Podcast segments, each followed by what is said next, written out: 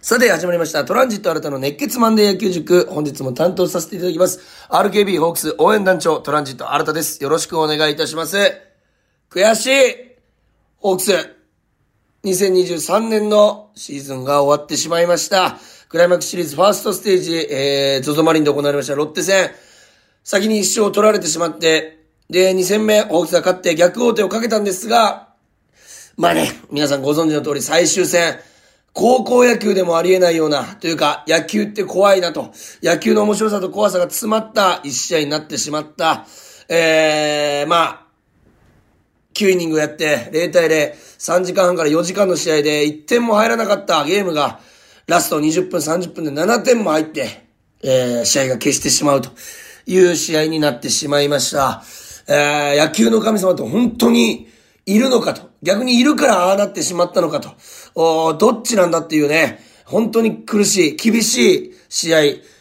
ー、選手たち、そしてファンの皆様にとっては、まあ、去年の負けがかなり酷だったんですけども、去年以上に酷な負け方になってしまったというさよなら負けでございました。えー皆さんもね、もちろんその試合を見て、そして試合を聞いて、結果も知っていると思います。えー藤本監督の退任ということも発表されまして、えー国母新監督が誕生ということになっておりますが、まあ、それも、もうもちろんそうなんですけども、えー負けたと、えークライマックスシリーズファーストステージ敗退ということ自体が、選手としてファンの皆さんにとってはまだ受け入れがたい事実かなというふうな状況でございます。えー、全てのね、試合が終わって、えーこのラジオをもちろん撮っているんですけども、まだまだ心の整理がついてないと言いますか、2023年のシーズンが本当に終わってしまったんだという現実を受け入れることがね、なかなかこの、できないまま、今ね、えー収録をしている最中でございます。えーまずはですね、えー2023年、えー福岡ソフトバンクホークスの146試合、えーまあ、あそれに、えー携わった、すべてのファンの皆様、そしてスタッフさん、えー選手、え監督、コーチももちろん一番は選手ですね。え選手の皆様、本当にお疲れ様でございました。そして、ありがとうございました。この1年間も大好きな野球に携われたことに本当に感謝でございますし、RKB ホークス応援団長就任1年目というシーズン、えもちろんね、優勝して、え皆さんと一緒にビールかけにというところを目標にしてきたんですけども、えもっと自分もできたんじゃないかというところが本当にね、えー多くあります。えー去年から引き続き、えー全146試合、えーまあ去年はね、ファイナルまで進んでおりますので、150試合近く、えーそして今年は143試合プラスオールスター、え2年間で、えー300試合、えー近くのね、試合をね、えー全試合解説というのを今年もさせてもらいまして、えー非常に、えー野球に対して、学ぶことも多かったですし、ホークスの選手たちに感動をね、たくさんもらった。そしてファンの皆様に気づかされること、そしてファンの皆さんを通じて野球をまた好きになれたこと、好きになってもらえたこと、本当に嬉しく思います。えーその全ての気持ちを込めて、えー、144試合目、145試合目、146試合目の解説をさせていただきたいなというふうに思います。えー、まずはね、メールから読ませていただきます。えー、ラジオネーム、えー、ホークス大好きさんからいただきました。ありがとうございます。えー、新田さん、悔しい、悔しい。最後の試合になってしまいました。2023年、えー、ホークスの選手には感謝しかありません。ただ、えー勝ちたいところで勝てなかった、えー、最後の1試合に、それが全て詰まっていたと思います。来シーズン期待したいと思います。来シーズンも、新た団長の応援楽しみに待っていますといただいております。ありがとうございます。本当に、えー、奥大好きさんがおっしゃる通り、最後の一試合にね、凝縮されていたような悔しさも、そして喜びもというところでございます。えー私自身も本当にね、いろんなところでホークスの発信、そして野球の発信をしてきましたけども、来年以降も頑張りたいと思いますので、皆さん応援よろしくお願いいたします。さあ、あ続きまして、えー、唐津の拓也さんからいただきました。ありがとうございます。ホークス、残念で残念でなりません。えー藤本監督の退任も寂しすぎます。ただ、もっとホークスの選手には、若い選手に頑張っていただきたいです。柳田選手、近藤選手、中村晃選手、和田剛投手、本当に頑張ってくれました。もちろん若い選手も頑張ってくれていますが、もっともっと下からの突き上げ、えー、這い上がりが見たいですといただいております。ありがとうございます。えー、そうですね、一本立ちという点では、えー、藤井投手もね、先発投手ということで、まあ、ローテーションもあまりね、えー、あまりと言いますか、中盤ぐらいまで守っていたんですけども、そこから、えー、守ることができなかった。大関投手もね、えー、かなり体に不安を抱えながらというシーズンになりました。えー、野村、野村勇選手だったり、川瀬選手だったり、本当に終盤ね、頑張ってくれた選手はたくさんいるんですけども、レギュラー出しということはできなかった。井上選手もね、終盤頑張ってくれました。あそういった点ではね、やっぱり若手の、うー、這い上がりというのが非常に来シーズンの課題になってくるのかなと、久保新監督のね、元でどうなっていくのかと。ただ楽しみな選手が多すぎて、2024年、ホークスにとって明るいシーズンじゃないかなというふうに思いますんで、えー、皆さん、えー、期待して一緒に応援していってほしいなというふうに思います。皆さんたくさんのメールありがとうございます。さあ、それでは、あクライマックスシリーズファーストステージ3試合、解説いたします。最後までお聞きください。よろしくお願いいたします。プレイボールランジット新たの熱血マンデー野球塾。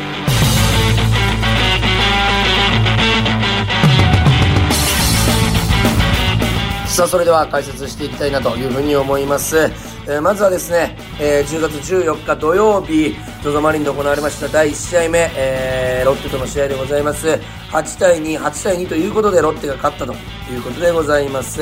えー、負け投手は土屋とチニア投手となりました。まあ、結果的にはね、3回途中49球4失点ということで、本人からすると本当に最終戦かけて、えー、ここにね、思いを乗せて、えー、準備したんでしょうけども、まあ、結果に至らなかったということで、本人が一番悔しかったんじゃないかなというふうに思います。まあもう本当にね、えー、ポイントとしましては、まずね、ロッテの1回裏のね、荻野選手と、ポランコ選手の日本のホームラン、うん、これがもちろんね、えー、スチュワート投手にとって大打撃であったと。えー、立ち上がりというのはね、どんな投手にとっても本当に難しいものなんですけども、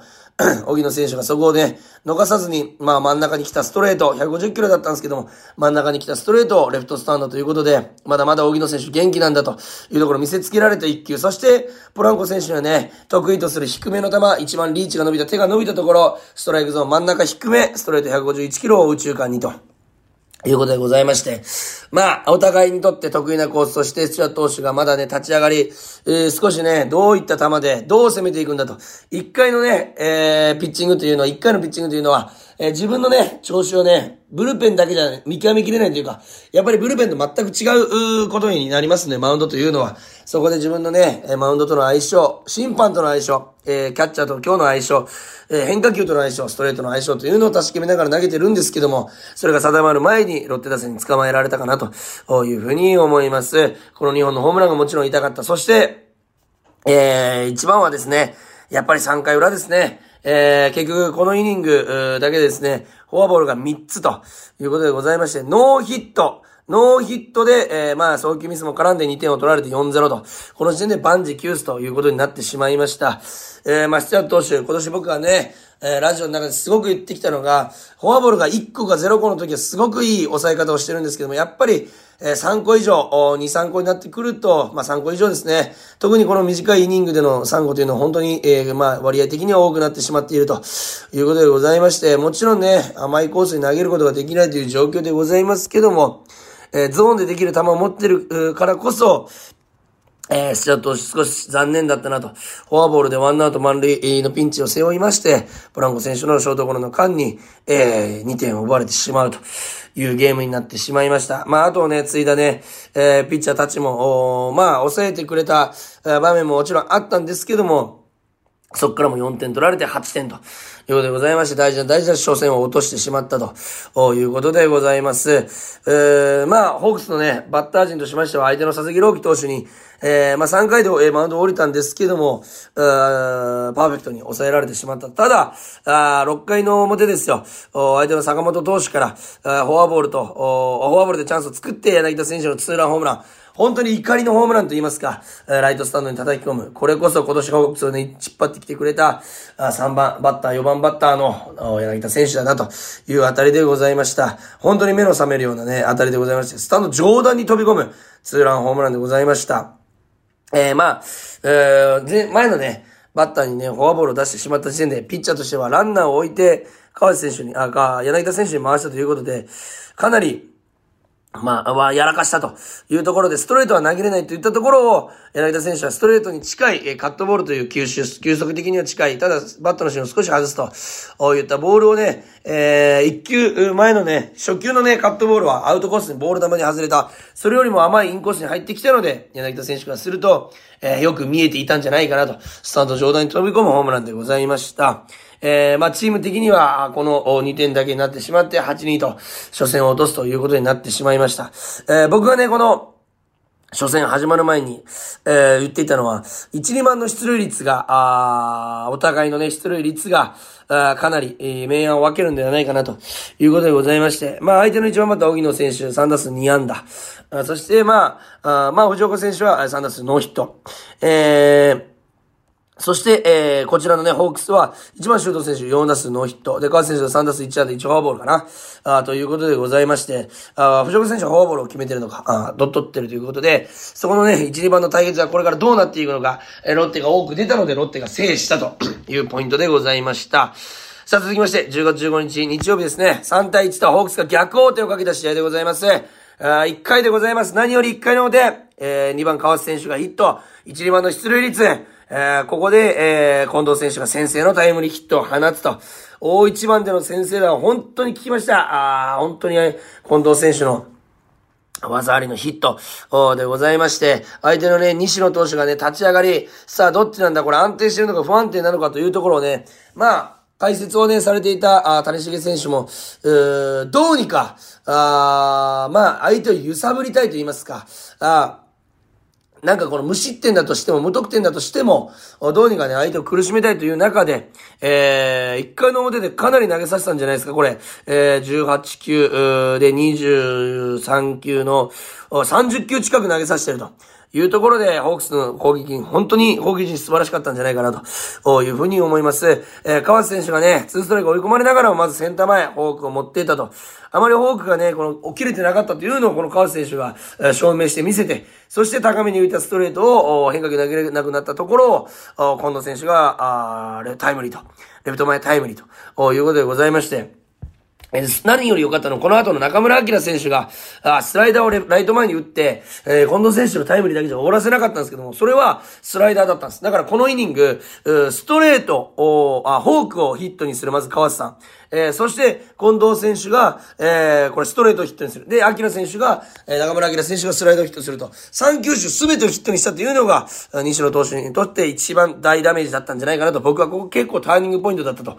えいうふうに思います。えそして先発ピッチャーは有原投手でございました。初回1点を取ってもらった後の攻撃、相手の2番、藤岡選手、やっぱ1、2番の出塁率、え2番、3番の連続タイ、えヒットで、えチャンスを招いて、ポランコ選手の犠牲フライで同点と。まあ、ここは長打を打たれなくて、え犠牲フライでしのげてよかったなという場面でございます。結果的には有原投手、この1点だけと、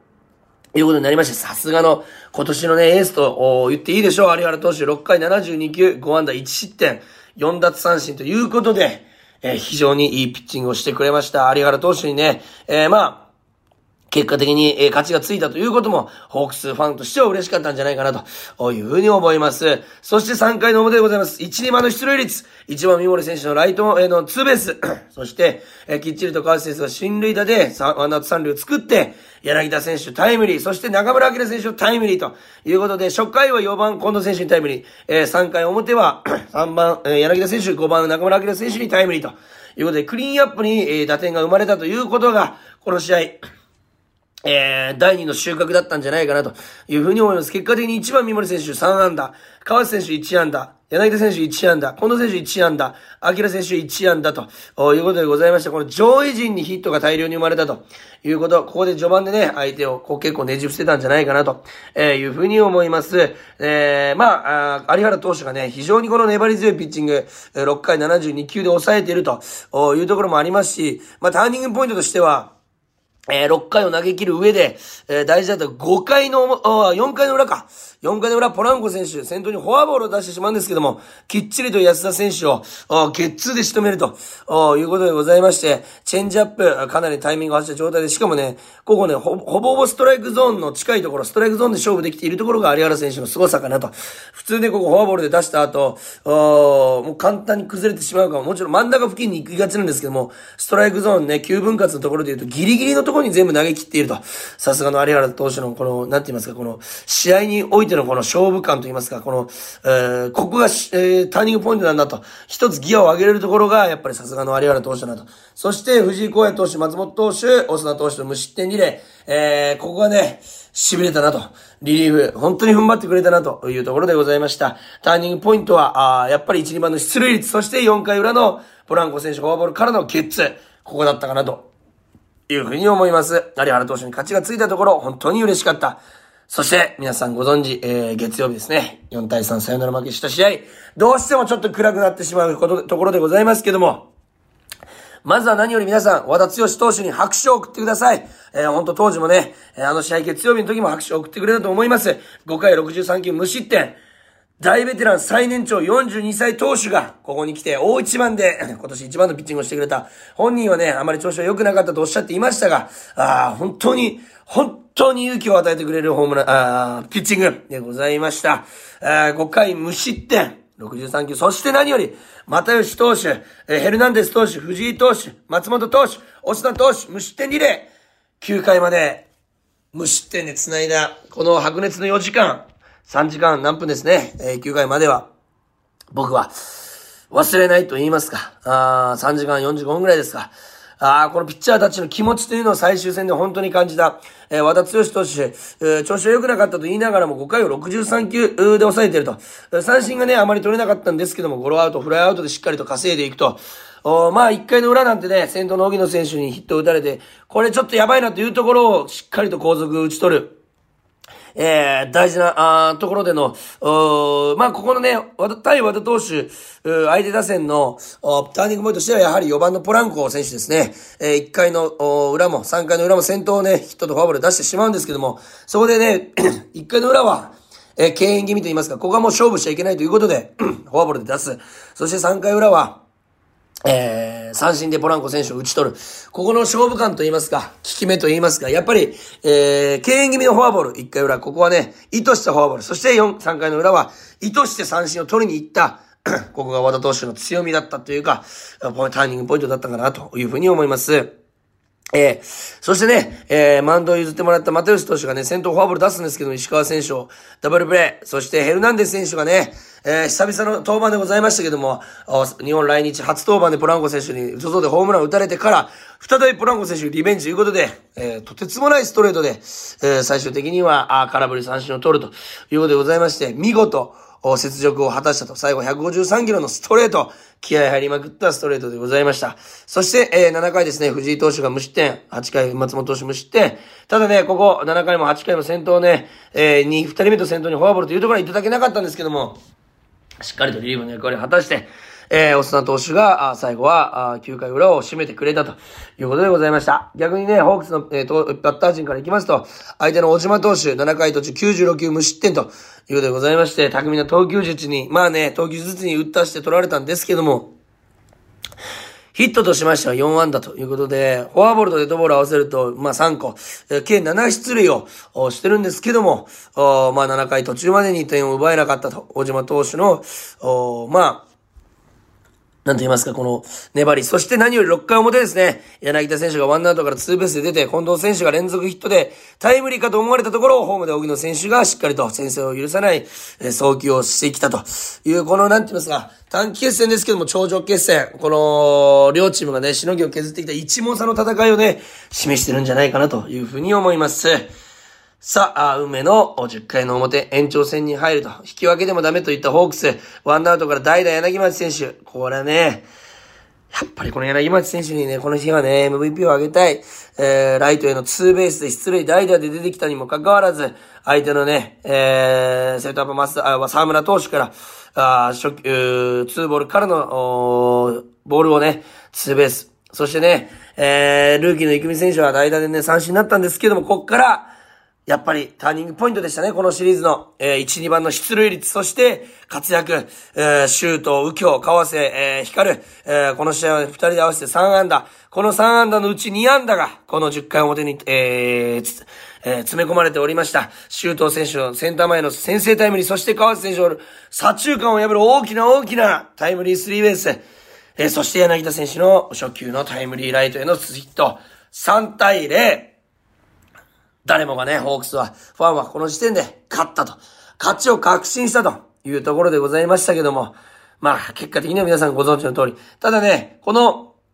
えー、イニングでございますけども、柳町選手がね、タイムリーツーベースで出て、沢村投手としてはやっぱ慌てたと思います。ただ、三振でね、えー、一回落ち着いた、そこのスプリットを見事、しぶとくセンター前、そして川瀬選手はストレートを取りに来たストレート、そしてピッチャー変わった、あえー、坂本投手、柳田選手は、え、真ん中に来たスライダーと。いうことで、全バッター今年一番の集中力を持って臨んだ、あ本当にいい攻撃。参加の9、あの10回表でこの攻撃が出る。ホークス間違いなく大阪行きが決まった。そう思った瞬間でございましたけど、またもやこのバッターに夢を打ち崩された。10回裏、あ代打、角中選手が10、9球粘って10球目を、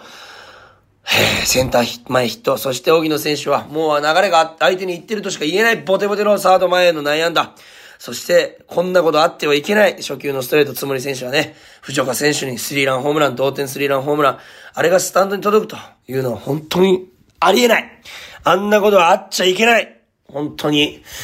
まあ相手の藤岡選手を褒めるべきなんですけども、普通スタンドまで届くかねと。ホークスファンのね、笑顔を切り裂く、ホームラン。そして、ツーアウト取ったにもかかわらず、そこから岡選手のタイムリー、えー、レフト前ヒットと、安田選手のもう、さよならツーベースと。いうことでございまして、4対3、この最後のね、20分、25分だけで7点が入るという酷な試合になってしまったと。いうところでございます。えー、オスナって投手もね、サヨナラホームランを角中選手に打たれましたけども、またもや角中選手の活躍から生まれたヒットでございました。えー、以上をもって、えー、2023年のホークスのシリーズが終わってしまったと、シーズンが終わったと。いうことでございます。皆さんね、RKB ホークス応援団長トランジット新たを1年間応援していただいてありがとうございました。そして1年間ホークスが応援できたこと、本当に幸せに思います。藤本監督にはね、2年間本当に、えー、我々ね、楽しませていただきましたし、藤本監督災害というところと、選手たちからの信頼度というところ、非常にね、熱い絆というのを見せていただきました。まあ、えー、周りからね、たくさん言われることもあった藤本監督でございましたけども、苦しい中で非常にね、選手たちファーストで、選手思いの采配を見せてくれた、そんな監督だったかなというふうに思います。結果はね、本当にもうやってみないとわからない、たらればの世界でございますから、え、結果を出せなかったら退任というこの厳しい世界をまた目の当たりにしてしまったというところでございます。えー、2023年、ホークス、本当にお疲れ様でございました。そして、えー、皆さんね、聞いていただきありがとうございました。ただ、オフシーズンもね、マンデー野球塾続けたいというふうに思っておりますし、まだまだオフシーズン、私は野球に携わる仕事がたくさんあります。えー、皆様にとってね、えー、有意義な情報を与えられるように、そしてより野球を好きになってもらえるように、オフシーズンもマンデー野球続けますので、ぜひ聞いていただけたら嬉しいなとえいうふうに思います。えー、またね、たくさんメールをお待ちしております。kor.rkbr.jp、kor.rkbr.jp まで皆さん、よろしくお願いいたします。そして、RKB、えー、ラジオでもね、えー、たくさん生放送やっておりますんで、SNS 等でチェックして聞いていただきたいなというふうに思います。これにて、えー、ホークスの2023年シーズン終了、そして RKB ホークス応援団長1年目の終了ということになりました。1年間お付き合いいただきありがとうございました。ホークス、野球を楽しませていただいて、野球で感動いただいて、本当にありがとうございました。そして何より、リスナーの皆さん、一緒に戦ってくださってありがとうございました。2023年のホークスの試合、ゲーム、セットここで Google ポッドキャストをご利用の方へお知らせです。Google ポッドキャストは2024年6月23日をもってサービスを終了します。引き続きこの番組をお楽しみいただくには、ラジコ、Apple Podcast、Spotify、Amazon Music、YouTube Music、いずれかのアプリをご利用ください。これからも RKB ラジオのポッドキャストをお楽しみください。